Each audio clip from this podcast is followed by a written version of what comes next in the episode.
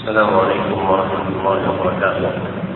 الحمد لله الذي جعل طلب العلم مجلس الغربات تعبدنا به طول الحياة إلى الممات.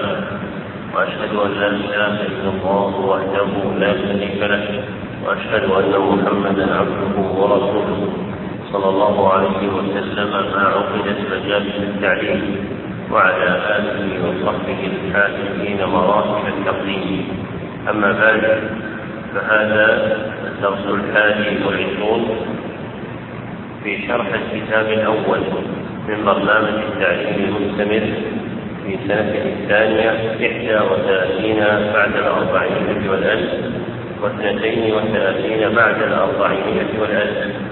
وهو كتاب تذكرة السامع والمتكلم للعلامة محمد بن إبراهيم بن جماعة رحمه الله.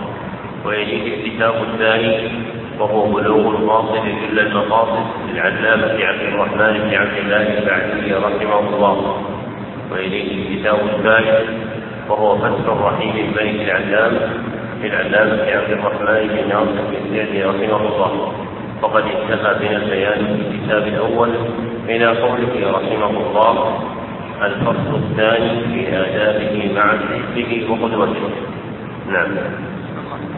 بسم الله الرحمن الرحيم. الحمد لله رب العالمين وصلى الله وسلم وبارك على عبده ورسوله نبينا محمد وعلى آله وصحبه أجمعين. اللهم اغفر لنا ولسيدنا وللحاضرين ولجميع المسلمين. قال المؤلف رحمه الله تعالى الفصل الثاني في آدابه مع نفسه وقدوته وما يجب عليه من عظيم حرمته وهو ثلاثة عشر نوعا.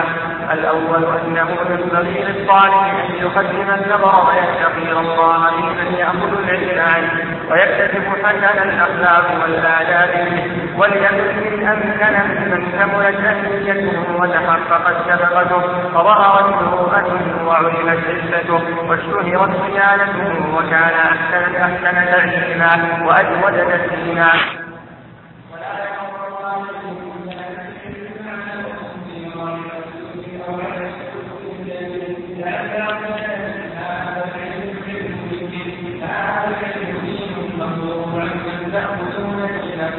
وليحذر من وترك الأخيان الخاملين. فقد أدى الغزالي وغيره ذلك من الكبر على العلم وجعله أين الحماقة لأن الحكمة ضالة المؤمن يلتقطها حيث وجدها ويغتنم ويغتنمها حيث ظفر بها ويتقلد المنة لمن ساقها إليه. فإنه يهرب من مخافة الجهل كما يهرب من الأسد والهارب من الأسد لا يأنف من دلالة من يدله على الخلاص كائنا من كان. فإذا كان الخامل ممن ترجى بركته كان النفع به أعم والتحصيل من جهته أتم. وإذا تبرت أحوال السلف والخلف لم تجد النفع يحصل غالبا والفلاح يدرك طالبا إلا إذا كان للشيخ من التقوى نصيب وافر وعلى شفقته ونصحه للطلبة دليل ظاهر.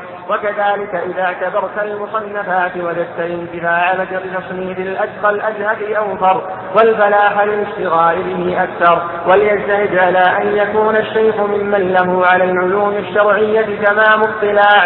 وله معنى يوثق به وله معنى يوثق به من مشايخ عصره كثرة بحث وطول استماع لا من لا ممن أخذ عن بطون الأوراق ولم يعرف بصحبة المشايخ الحزاق قال الشافعي رضي الله عنه من تلقى في بطون الكتب ضيع الأحكام وكان بعضهم يقول من أعظم البرية تمشيق الصحيفة أي الذين تعلموا من الصحف. تمشيق الصحفية. وقال المحقق في الحاشية في ضاء الصحفية وهي أولى والتي يناسبها هو التفسير أي الذين تعلموا من الصحف جمع صحفي. والصحيح تمسك الصحفية نعم. وكان بعضهم يقول من أعظم البلية تمشيخ الصحفية أي الذين تعلموا من الصحف. الثاني أن ينقاد لشيخه في أموره ولا يخرج عن رأيه وتدبيره. بل يكون معه كالمريض مع الطبيب الماهر فيشاوره فيما يقصده ويتحرى رضاه فيما يعتمده ويبالغ في حرمته ويتقرب إلى الله بخدمته ويعلم أن ذله لشيخه عز وخضوعه له فخر وتواضعه له رفعة ويقال إن الشافعي رضي الله عنه عوتب على تواضعه للعلماء فقال أهين لهم نفسي فهم يكرمونها ولن تكرم النفس ولن تكرم ولن تكرم أهين لهم نفسي فهم يكرمونها ولن تكرم النفس التي لا تهينها. وأخذ ابن عباس رضي الله عنهما مع جلالته وبيته ومرتبته بركاب زيد بن ثابت الأنصاري وقال هكذا أمرنا أن نفعل بعلمائنا. وقال أحمد بن حنبل خلف الأكبر لا أقعد إلا بين يديك أمرنا أن نتواضع لمن نتعلم منه. وقال الغزالي لا ينال العلم إلا بالتواضع وإلقاء السمع. قال ومهما أشار عليه شيخه بطريق في التعليم فيقلده وإن يدع رأيه. فخطأ مرشده أنفع له من صوابه في نفسه. وقد نبه الله تعالى على ذلك في قصة موسى والخضر عليه السلام بقوله عليهم وعليهما السلام بقوله إنك لن تستطيع معي صبرا. الآية هذا مع علو قدر موسى الكريم في الرسالة والعلم حتى شرط عليه السكوت. فقال لا فلا تسألني عن شيء حتى أحدث لك منه ذكرا. الثالث أن ينظره بعين الإجلال ويعتقد فيه درجة الكمال. فإن ذلك أقرب إلى نفعه به وكان بعض السلف إذا ذهب إلى شيخه تصدق بشيء وقال اللهم استر عيب شيخي عني ولا تذهب بركة علمه مني. قال الشافعي كنت أصفح الورقة بين يدي مالك صفحا رقيقا. صفحا رفيقا هيبة له لئلا لئلا يسمع وقعها. وقال الربيع والله ما استرأت أن أشرب الماء والشافعي ينظر إلي هيبة له. وحضر بعض أولاد الخليفة المهدي عند شريك فاستند إلى الحائط وسأله عن حديث فلم يلتفت إليه شريك ثم أعاد فعاد شريك بمثل ذلك. فقال أتستخف بأولاد الخلفاء؟ قال لا ولكن العلم أجل عند الله من أن أضيعه ويروى العلم أزين عند أهله من أن يضيعوه. وينبغي أن لا يخاطب شيخه بتاء الخطاب وكافه ولا يناديه ببعد كمن يقول يا سيدي ويا أستاذ. وقال الخطيب يقول أيها العالم أيها الحافظ ونحو ذلك. وما تقولون في كذا وما رأيكم في كذا وشبه ذلك؟ ولا يسميه في غيبته أيضا باسمه إلا مقرورا مقرونا بما يشعر بتعظيمه كقوله قال الشيخ أو الأستاذ كذا أو قال شيخنا أو قال حجة الإسلام ونحو ذلك. الرابع أن يعرف له حقه ولا ينسى له فضله. قال شعبة كنت إذا سمعت من الرجل الحديث كنت له عبدا ما حي ما حي. وقال ما سمعت من أحد شيئا إلا واختلفت إليه أكثر مما أسمي ما سمعت منه. ومن ذلك أن يعظم حضرته ويرد غيبته ويغضب لها ويرد غيبته ويغضب لها. فإن أجد عن ذلك قام وفارق ذلك المجلس وينبغي أن يدعو له مدة حياته ويرعى ذريته وأقاربه وأوزاءه وأوزاءه بعد وفاته ويتعاهد زيارة قبره والاستغفار له والصدقة عنه ويسلك في الشمس والهدي مسلكه ويراعي في العلم والدين عادته ويقتدي بحركاته وسكناته في عاداته وعباداته ويتأدب بآدابه ولا يدع الاقتداء به الخامس أن يصبر على جفوة تصدر من شيخه أو سوء خلق ولا يصده ذلك ولا يصده ذلك عن ملازمته وحسن عقيدته ويتأول أفعاله التي يظهر أن الصواب خلافها على أحسن تأويل. ويبدأه عن جفوة الشيخ بالاعتدال والتوبة مما وقع والاستغفار. وينسب الموجب إليه وينسب الموجب إليه ويجعل العتب فيه عليه. فإن ذلك أبقى لمودة شيخه وأحفظ لقلبه وأنفع للطالب في دنياه وآخرته. وعن بعض السلف من لم يصبر على ذل التعليم بقي عمره في عناية الجهالة. ومن صبر عليه آل أمره إلى عز الدنيا والآخرة ولبعضهم اصبر لدائك إن جفوت طبيبته إن جفوت طبيبه اصبر لدائك إن جفوت طبيبه واصبر لجهلك إن جفوت معلما. وعن ابن عباس رضي الله عنه جلست طالبا فعجزت مطلوبا فقال معاذ بن عمران مثل الذي يغضب على العالم مثل الذي يغضب على اساطين الجامع. فقال الشافعي قيل لسفيان بن عيينة إن قوما يأتونك من أقطار الأرض تغضب عليهم يوشك أن يذهبوا ويتركوك. فقال للقائل هم حمقى إذا مثلك إن تركوا ما ينفعهم لسوء خلقه وقال أبو يوسف خمسة يجب على الناس مداراتهم وعز منهم العالم العالم ليقتبس من علمه. لما فرغ المصنف رحمه الله تعالى من ذكر أدب المتعلم المتعلق بنفسه أتبعه بأدب لازم له وهو أدبه مع شيخه فترجم الفصل الثاني بقوله الفصل الثاني في آدابه مع شيخه وقدوته وما يجب عليه من عظيم حرمته أي حقه فالحرمة هي الحق. وقد ذكر رحمه الله تعالى أن مضمن هذا الفصل هو ثلاثة عشر نوعا وسردها واحدا واحدا. فالنوع الأول من آدابه مع شيخه أنه ينبغي للطالب أن يقدم النظر ويستخير الله في من يأخذ العلم عنه.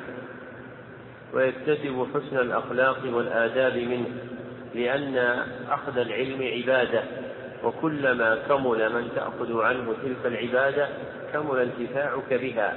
ولا طريق إلى الفوز بالظفر بمن تأخذ عنه العلم على وجه أتم حتى تستخير الله سبحانه وتعالى. فإن الله عز وجل بخلقه أعلم. فينبغي للطالب أن يقدم الاستخارة لله عز وجل بين يدي من يقصد أخذ العلم عنه فإنه إذا وكل الأمر إلى الله وفقه الله. ثم قال رحمه الله وليكن إن أمكن ممن كملت أهليته وتحققت شفقته إلى آخر ما ذكر لأن الطالب إنما يكون انتفاعه بشيخه إذا جمع أمرين أحدهما أهليته التامة والثاني حرصه على نفع المتعلمين. فإذا وجدت أهليته الكاملة من وفور الديانة ومتانة العلم واقترن بها حرصه على المتعلمين وشفقته بهم ورغبته في نفعهم كان ذلك من أعظم ما يوصل العلم إلى المتعلم. ولا ينبغي أن يرغب الطالب في أخذ العلم عن أحد مهما بلغ علمه إذا كان ممسوسا بنقص في ورع أو دين أو عدم خلق جميل.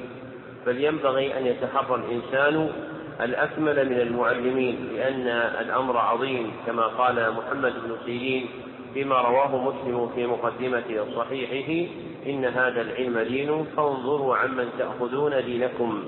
وهذه الكلمة تؤثر عن جماعة من السلف أقدمهم محمد بن سيرين كما رواه مسلم في مقدمة صحيحه. ورويت مرفوعة في حديث عن النبي صلى الله عليه وسلم ولا يثبت ومقصوده في قوله هذا العلم دين أي أن هذا العلم الذي تتلقونه دين يتدين به الإنسان ويتعبد الله به فينبغي أن ينظر عمن يأخذه حتى يتحقق له صلاح الدين الذي يعبد الله به.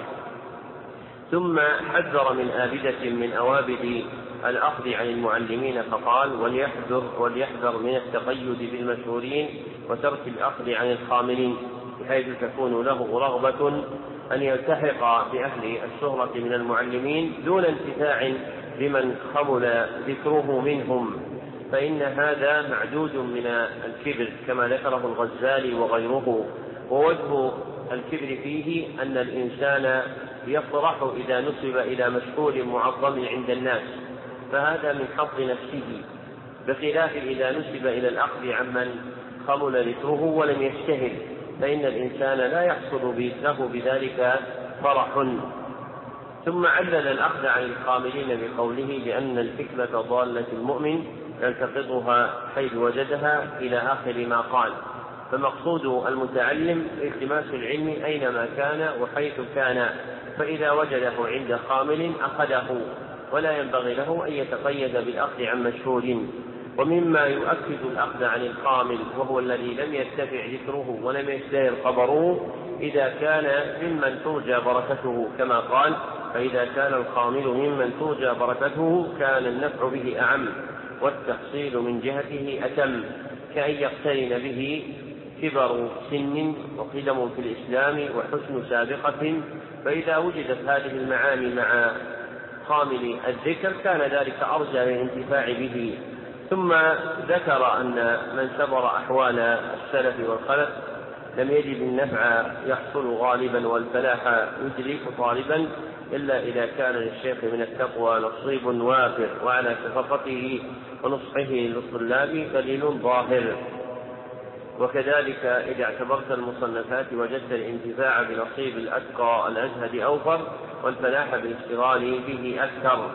فينبغي أن يكون معلمه ما استطاع إلى ذلك سبيلا ممن عرف عنه تقواه وظهرت منه عنايته بطلابه وليجتهد على أن يكون الشيخ ممن له على العلوم الشرعية تمام اطلاع لأن اطلاعه على علوم الشرع وأخذه من كل منها بنصيب يؤمن حسن السابلة في إيصال العلم ومعرفة أنواعه بخلاف من يقف على نوع واحد منه. فإن الغالب أن المعلمين الذين يقفون على نوع واحد منه يحجبون بهذا أصحابهم عن بقية العلوم.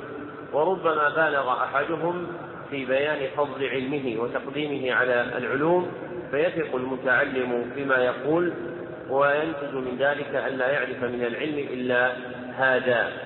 وينبغي أن يكون معلمه أيضا له مع من يوثق به من مشايخ عصره كثرة بحث وطول اجتماع لا ممن أخذ عن بطون الأوراق ولم يعرف بصحبة المشايخ العذاق فقد قال عبد الله بن عون رحمه الله تعالى لا يؤخذ العلم إلا عمن عرف بالطلب. وقال الشافعي كما أورده المصنف هنا من تفقه من بطون الكتب ضيع الأحكام. وكان بعضهم يقول من أعظم البلية تمشق الصحفية أي الذين تعلموا من الصحف فهم منسوبون إليها. فينبغي أن يكون طلبة المتعلم من المعلمين من عرف بصلته بأشياخ عصره وأخذه عنهم وتخرجه على يديهم. لأن ذلك آمن له في أخذ الدين. فإن الدين لا يؤخذ من الأوراق وإنما يؤخذ من الرجال. كابرا عن كابر. وقد روى أبو داود بسند صحيح من حديث عبد الله بن عباس رضي الله عنهما أن النبي صلى الله عليه وسلم قال تسمعون ويسمع منكم ويسمع ممن سمع منكم. وهذا الحديث أصل في التلقي كما أشار إلى ذلك الشاطبي رحمه الله تعالى في مقدمات الموافقات. فينبغي أن يكون أخذك للعلم عمن عرف بأخذ العلم عن أهله. والأدب الثاني أن ينقاد لشيخه في أموره ولا يخرج عن رأيه وتدبيره بل يكون معه كالمريض مع الطبيب الماهر فيشاوره فيما يقصده ويتحرى رضاه فيما يعتمده ويبالغ في حرمته ويتقرب إلى الله بخدمته. ويعلم أن دله لشيخه عز وخضوعه له فقر وتواضعه له رفعة. فتمام الانقياد لمشورة الشيخ والانتفاع بنصحه وملاحظة توجيهه مما يزيد الطالب انتفاعا بشيخه. ولذلك حض المصنف عليها حتى جعله بمنزلة المريض مع الطبيب الماهر. فإن المريض مسلم أمره لمن وثق بمهارته في الطب. وهكذا ينبغي أن يكون المتعلم مع من وثق بمعرفته من المعلمين في أنواع العلوم. ثم أورد المصنف رحمه الله تعالى أحوالا للسلف في تواضعهم مع أشياخهم وعلمائهم فقال ويقال إن الشافعي رضي الله عنه عوتب على تواضعه للعلماء فقال أهين لهم نفسي فهم يكرمونها ولن تكرم النفس التي لا تهينها. فإذا أهان الإنسان نفسه لمعلمه والمراد بإهانة نفسه له أن لا يعاتب ولا يطالب ولا يغالب في شيء وليس معنى إهانته لنفسه أن يضعها في موضع جلد ولكن المقصود أن يحرمها مما تسوق إليه فإن النفس تسوق إلى المشاركة والمنافسة حتى مع من يحسن إليها فينبغي أن يفطمها عن مألوفها. وأن يلزمها حدها مما ينبغي أن يستعمله من الأدب مع معلميه من التواضع. ثم ذكر أيضا ما كان متفقا بين ابن عباس عندما أخذ بركاب زيد بن ثابت الأنصاري والركاب اسم للإبل التي تحمل الناس. وقد أخذ رضي الله عنه بزمام ناقة زيد بن ثابت وقال هكذا أمرنا أن نفعل بعلمائنا أي بالتواضع لهم والقيام على خدمتهم. وقال أحمد بن حنبل لخلف الأحمر لا أقعد إلا بين يديك أمرنا أن نتواضع لمن نتعلم منه. وذلك أن الإمام أحمد خرج إلى خلف الأحمر وهو من أئمة اللغة المعروفين ليأخذ عنه حديثه عن أبي عوانة فأراده خلف أن يجلس بين يديه مرتفعا فأبى عليه أحمد وقال لا أقعد إلا بين يديك أمرنا أن نتواضع لمن نتعلم منه. وقوله العالم ممن بعد عن العهد الأول أمرنا يريد به ما جاءت به الأدلة الشرعية. فمقصوده أمرنا في الشرع أن نتواضع لمن نتعلم منه. ثم قال وقال الغزالي لا ينال العلم إلا بالتواضع وإلقاء السمع. والمراد بإلقاء السمع إصغاؤه المشتمل على جمع القلب فإن سبوق السمع إلى المسموع إلى الأذن المقتصر على الإدراك ليس هو المراد وإنما المراد سمع يقارنه جمع القلب على ما يلقى إليه. ثم قال ومهما أشار عليه شيخه بطريقة التعليم فليقلده. وليدع رأيه فخطأ مرشده أنفع له من صوابه في نفسه لأن مرشده له من الخبرة والدراية ما ليس له.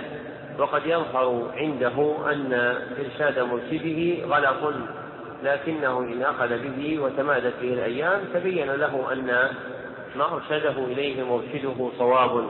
ثم ذكر أن هذا الأدب منبه عليه في القرآن في قصة موسى والخضر.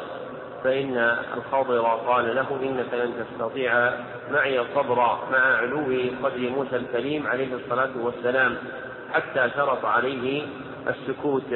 فسلم له الخضر بذلك فسلم له موسى بذلك وانتفع كما قصه الله سبحانه وتعالى علينا في كتابه.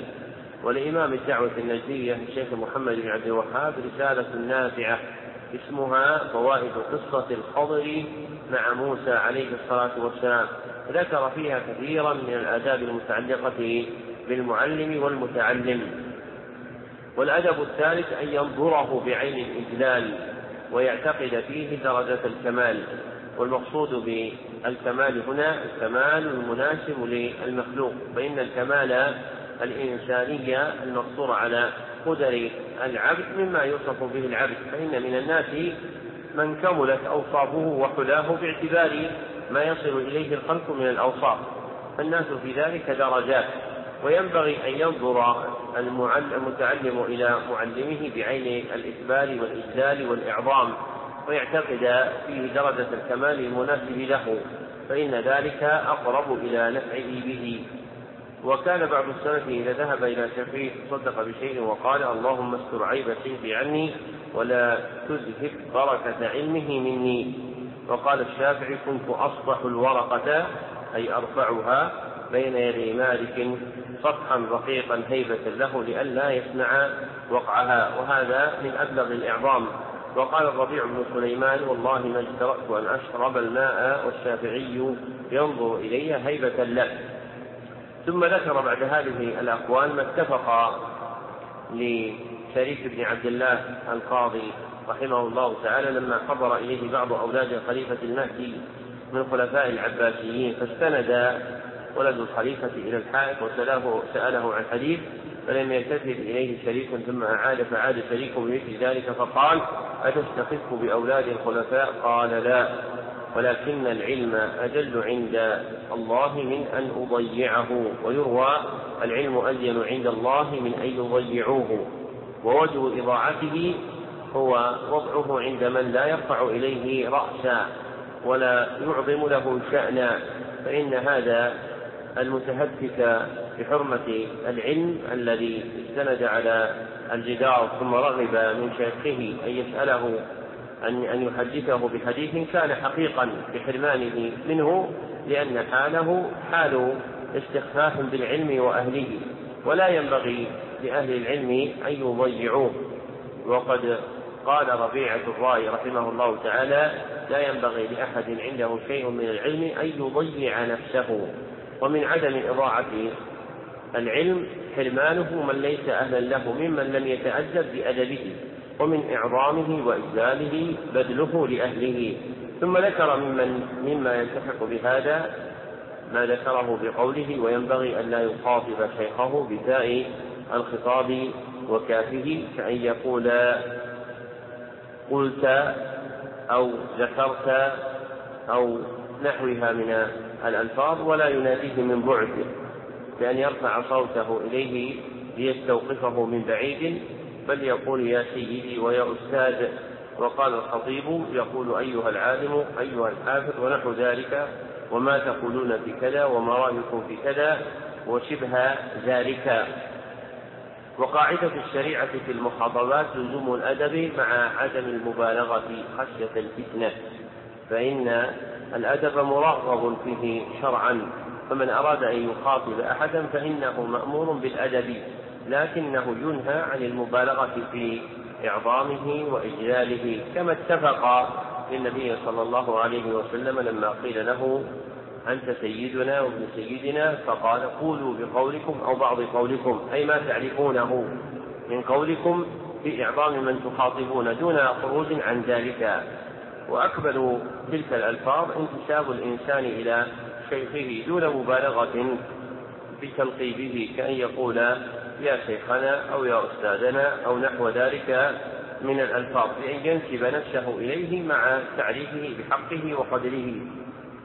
ثم قال ولا يسميه في غيبته أيضا باسمه إلا مقرونا بما يشعر بتعظيمه كأن يكنيه فإن الكنية عند العرب للتعظيم.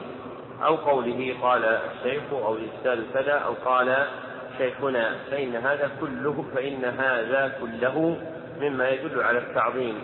ثم ذكر المصنف مما يدل على التعظيم أو قال حجة الإسلام ونحو ذلك. وهذا من الألقاب المولدة في الإسلام. والعرب لا تعرف مثل هذه الألقاب المبالغ فيها.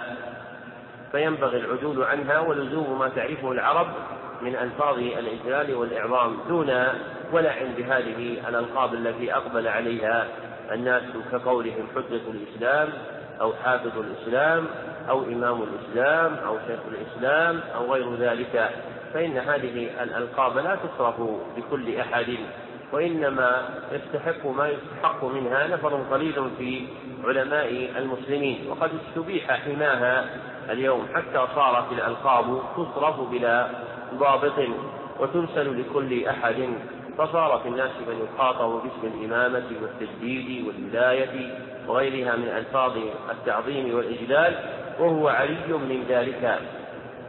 والألقاب لا يمنحها الخلق وإنما يمنحها الخالق سبحانه وتعالى.